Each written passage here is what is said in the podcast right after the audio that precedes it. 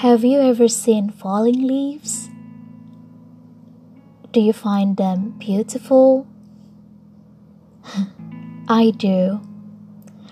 I especially love looking at those windy, rainy, cloudy, gloomy autumn days where I can see those leaves turn yellow or orange, and then they fall beautifully to the ground.